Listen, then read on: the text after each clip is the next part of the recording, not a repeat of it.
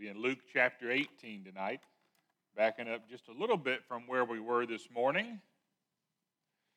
Luke chapter 18. We're going to back up tonight and uh, look at a parable that Jesus told. And Luke records this parable uh, just a little bit before the story of Zacchaeus here uh, in the gospel narrative. Of course, we examined some things, some perspectives on the story of Zacchaeus this morning, but uh, this parable ties in uh, because of the subject matter. It deals with a tax collector.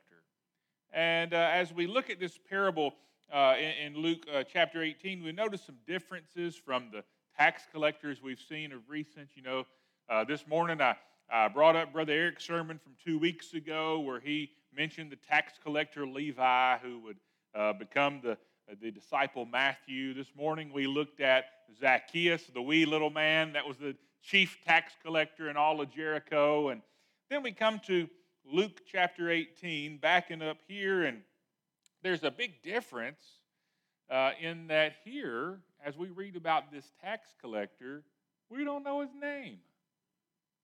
When we come to find out, the name is, you know, not important at all. The principles taught by this parable are what we need to take into account. But we see here in the parable, we're going to read it in just a second, but we see that it's the parable of the Pharisee and the tax collector. And, and Jesus didn't need to use a name. He didn't need, he didn't need to say, oh, you remember old, old Zacchaeus, the tax collector. no, Jesus just say tax collector and would evoke such emotion. But the same is true when he brings up the Pharisee, brings up emotion on the other end. Because when Jesus uh, discusses the, the Pharisee and the tax collector, these two groups represented to the people Jesus is talking to, and their minds, represented two different ends of the spectrum. You got the Pharisees who are good, viewed as righteous and dignified. Boy, let me tell you, did they look dignified in their robes and tassels and everything else. And, it, you know, in every synagogue, they're given the seat of honor, which, by the way, was the front pew.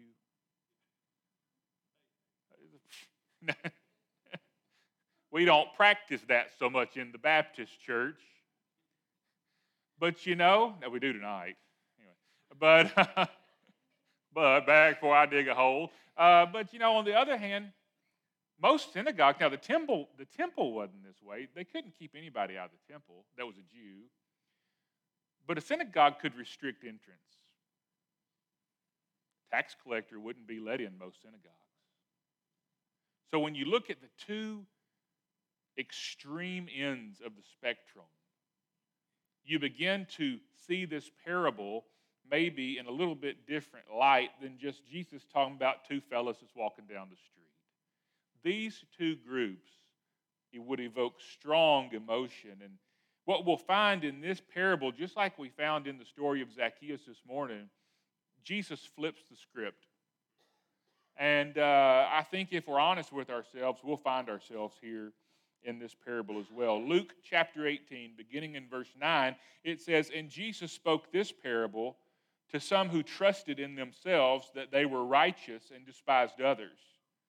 Two men went up to the temple to pray, one a Pharisee and the other a tax collector. The Pharisee stood and prayed thus with himself God, I thank you that I am not like other men, extortioners, unjust, adulterers, or even this tax collector. I fast twice a week. I give tithes of all that I possess.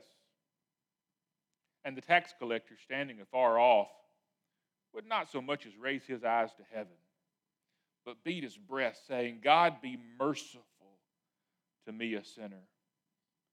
I tell you, Jesus says, this man went down to his house justified rather than the other. For everyone who exalts himself will be humbled, and he who humbles himself will be exalted. Let's pray together. Father, I do thank you for your word.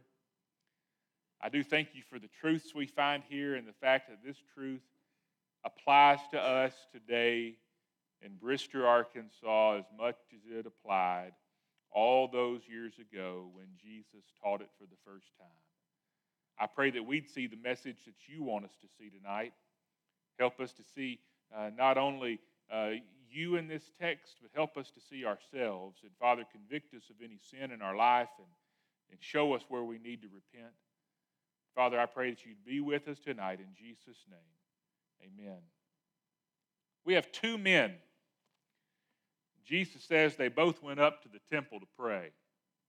Doesn't mean a whole lot to us here uh, tonight, here in uh, Columbia County, but uh, there's some cultural things that we need to take into account that help us understand the significance of what's going on here. And we've already talked about a little bit of it in the introduction, but it says they went up to the temple to pray. Now, there is some uh, literal uh, nature to this in that the temple set on the, you hear it referred to as the Temple Mount. So to get to the temple, what do you have to do?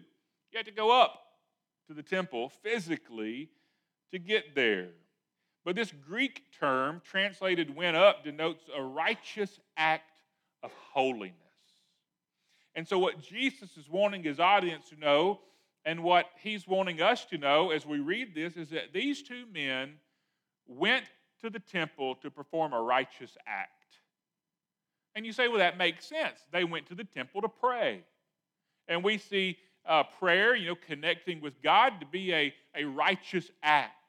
But again, we go back to the fact that one of these guys is a tax collector. And all of a sudden, Jesus has got the crowd's attention if he didn't have it before. Because, like we said, any Jew could have gone in the, what's known as the court of the Jews, there, the court of Israel, rather, there in the temple compound. The tax collectors didn't usually go. you know, you kind of know where you're not welcome and tend to stay away. And, and they didn't typically go there. One commentator says that the crowd would have recoiled in indignation at the thought of a tax collector stepping foot inside God's temple. This was big. Jesus has their attention. There's a few considerations from this parable that I think we should see tonight to give us some insight into why Jesus chose to focus on two men so drastically different from one another. And the first we see it, the first thing that we'll look at is how and what they prayed. Look again at the prayer of the Pharisee there in verse 11. It says, The Pharisee stood and prayed thus with himself. God, I thank you that I am not like other men. Now I picture him looking around. Extortioners, the unjust. Ooh, I heard what he did. That's an adulterer right there. And oh, would you look over here? Thank you, Lord, that I'm not like this little tax collector standing over here. He says, God, you know how good I am. I fast twice a week. Now let's stop and talk about that for a minute. Because, see, he wanted God to know he fasted twice a week, but they made sure everybody knew they fasted twice a week. You know, they'd powder their face, make themselves look all pale. And he says twice a week. Do you know why they did it twice a week? Now, they were only commanded to fast on the Day of Atonement. That's the only day that, that they were commanded that they had to fast. But he says, we take it a step further. We do it twice a week. Twice a week, they had market day, and everybody was in town. You know, I picture, um, Mac probably remembers this from his childhood, but I've seen pictures of the Magnolia Square with all the horse and buggies around it, you know. You remember that, yeah? Okay. And there's just hundreds, I mean, there's more people there than, as the saying goes, than you could shake a stick at. You know, I mean, just people everywhere because they came to town once a week. And it, I picture a day like that. And here's these Pharisees powdering their face up to look, oh, just as miserable as, oh, I hadn't had anything to eat. I'm suffering for the Lord. You know, I mean, that's, that's what they're trying to do. And he says, God, you know how good I am. I fast twice a week. He says, I give tithes of all that I possess. We can paraphrase this Pharisees, boy, that's something to say, paraphrase the Pharisees' prayer just by saying, Lord, look how good I am. Of course, the fact of the matter is, we know that if God looks at us, He knows how good we're not. But can you just imagine the audacity of praying something like that? The thing is, this is just as common today in some folks as it was for this guy. Uh, we pick up from the context and uh, from the things we know about what's happening in the parable that this Pharisee is likely standing right out in the middle of the court where everybody can see. Jesus had called him out on this in Matthew chapter 5, verse 5. Jesus said, And when you pray, you shall not be like the hypocrites. That's what he liked to call the Pharisees. For they love to pray standing in the synagogue and on the corners of the streets that they may be seen by men. Assuredly, I say to you, they have their reward. So we picture this Pharisee standing in the middle of the court of Israel. And right there in the temple, and he prays, says, God, look how good I am. Thank you that I'm not as bad as these people. And like I just said a minute ago, sometimes folks today use this same thing. I think, unfortunately, sometimes we use that same. Maybe to justify our own sin we say, Well, I know I fill in the blank. My little favorite pet sin that I just don't want to give. I, I, I know I've got this little thing over here and probably shouldn't do it, but at least I'm not as bad as those people, you know.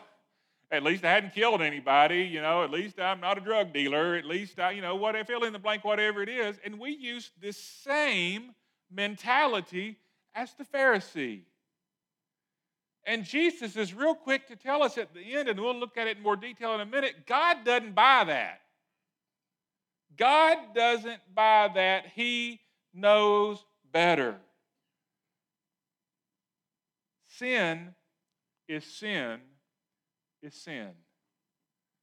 And the inescapable truth, as we saw this morning, I, I quoted you know, uh, Romans 3.23, all have sinned and fall short of the glory of God. A double L all, all. That includes us all.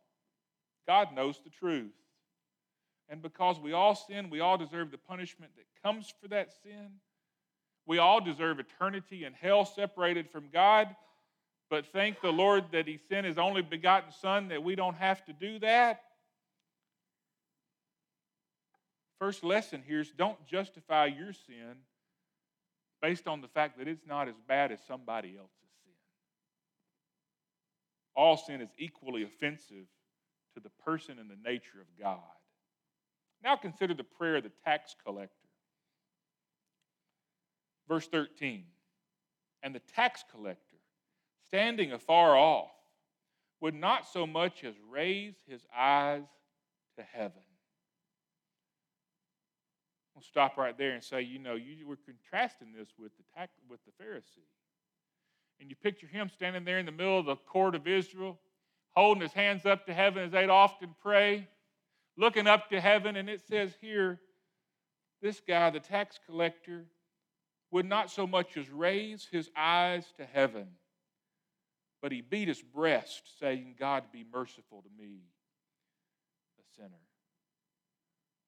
Pharisee stands out in the middle where everybody can see him. The tax collector's off to the side because he's too ashamed of his behavior and he's too ashamed of his sin to be seen in the midst of everybody else. He's got a proper view of his sin and his life. He didn't even consider himself worthy to be in the presence of other believers, much less in the presence of a holy God. It says the tax collector wouldn't look to heaven. But there's something here, and we see this in his body language. It says he beat his breast. You know, I mean, when you're so grieved and so upset, you just put your fist to your chest and you just close your eyes. That's what he's doing. He's he just he can't believe he's such a terrible person. And we don't see this in the King James Version as much as we see it in other English translations.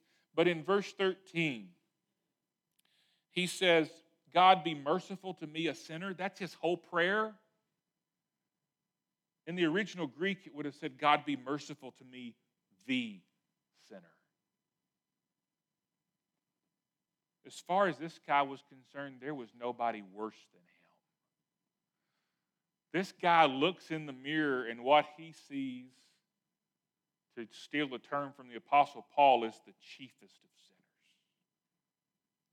This guy sees his sin and he sees his condition, and it sickens him. Total opposite of the Pharisee. One author said that to beat our fist to our chest with bowed head and lowered face is to demonstrate grief and brokenness, and that's all this guy could do. And he could only get out these few short words God, be merciful to me, a sinner. He had nothing else to offer. It wasn't God be merciful to me, a sinner, but remember these things I did. No, it was just God be merciful to me, a sinner. I have no doubt that this guy was so grieved by his ways, so grieved by his actions,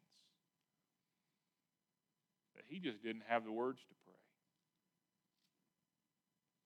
That he sat there so disgusted in his sin and so disgusted by his life and the way he, all the things he had been doing. That's all the words he had makes me really happy about verses like Romans 8 26 and 27. Gives us hope when Paul says, Likewise, the Spirit also helps us in our weakness.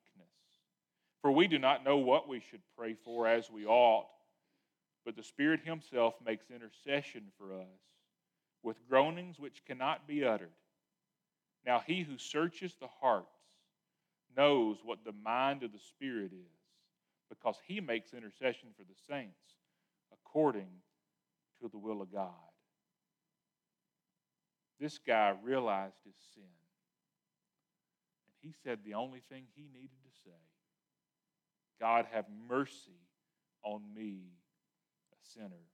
Because you see, the difference is the Pharisee compared himself to the other people in the temple courtyard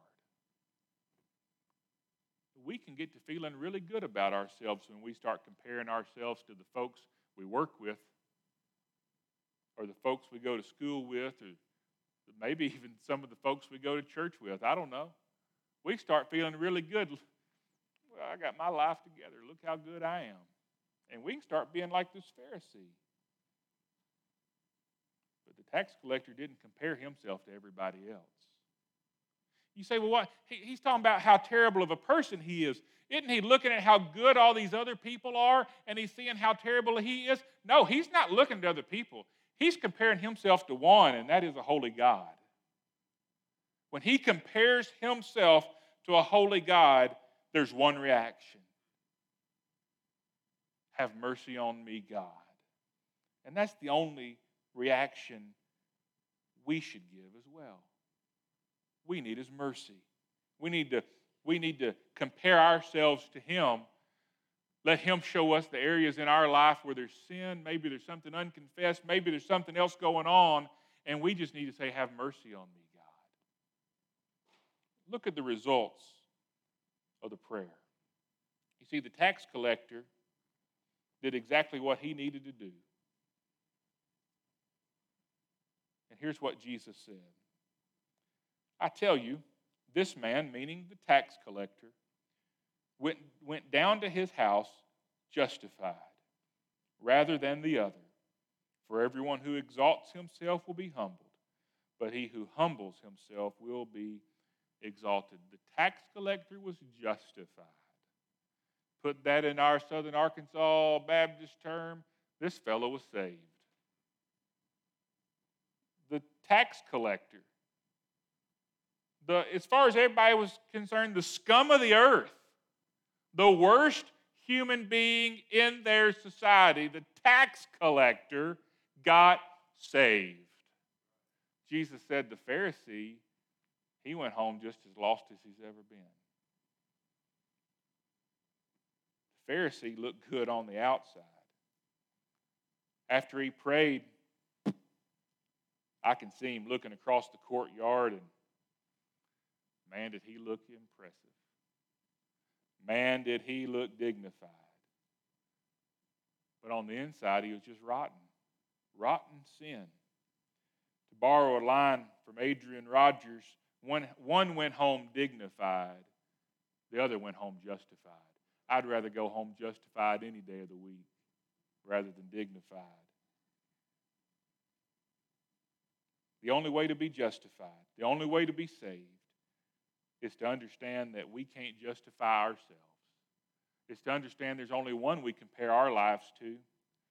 And the tax collector figured that out. The first thing we've got to do in order to be saved is come to that realization, to come to that conviction that we need saving in the first place. The Pharisee had no clue he was lost, but the tax collector figured it out.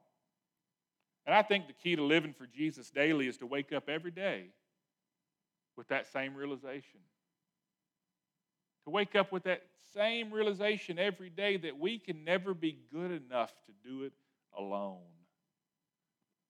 That we've got to have His mercy and His grace to make it day by day. As we live uh, our lives each day, we'll have the opportunity to do that. We'll have the opportunity to confess our sin. We'll have the opportunity to receive His forgiveness. And He'll give us another chance, just like He gave the tax collector, if we depend on His grace to see us through. Is there anything else before we close? If not, if you'll stand and we'll be dismissed with a word of prayer.